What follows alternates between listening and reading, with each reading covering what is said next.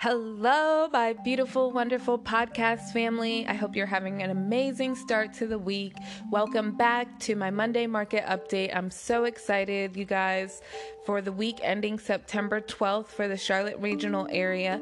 The Mortgage Banker Association, MBA, and Mortgage Credit Availability Index, MCAI, in August fell by 4.7% to 120.9.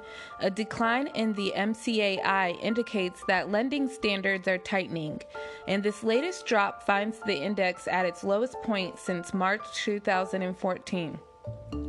Tightening lending standards often includes a reduction in loan programs with low credit scores, high loan to value ratios, and reduced borrow, borrower documentation requirements. So, while mortgage rates continue to remain near all time lows, qualifying for a mortgage is becoming a little bit more difficult for some buyers. In other words, this is really good news, especially for sellers, because those buyers that are out there are super serious and very qualified. If you're thinking about selling your home and you're putting that off, I encourage you to partner with one of your local trusted real estate professionals, such as myself, and sit down and look at the pros and cons of what holding off on this market may look like.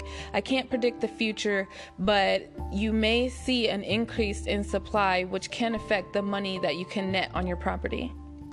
For the week ending September 12th, we are seeing new listings at 1,179 and pending sales at 1,227, which is a 22% increase year over year. With that being said, we are seeing that compared to last year, we're almost closing on more homes. And with the crisis that we're going through right now, that is very promising. And as we start to see more good news, people are going to come out of the woodwork and feel more comfortable putting their home for sale. So, right now is a hot time to list your home and get top dollar.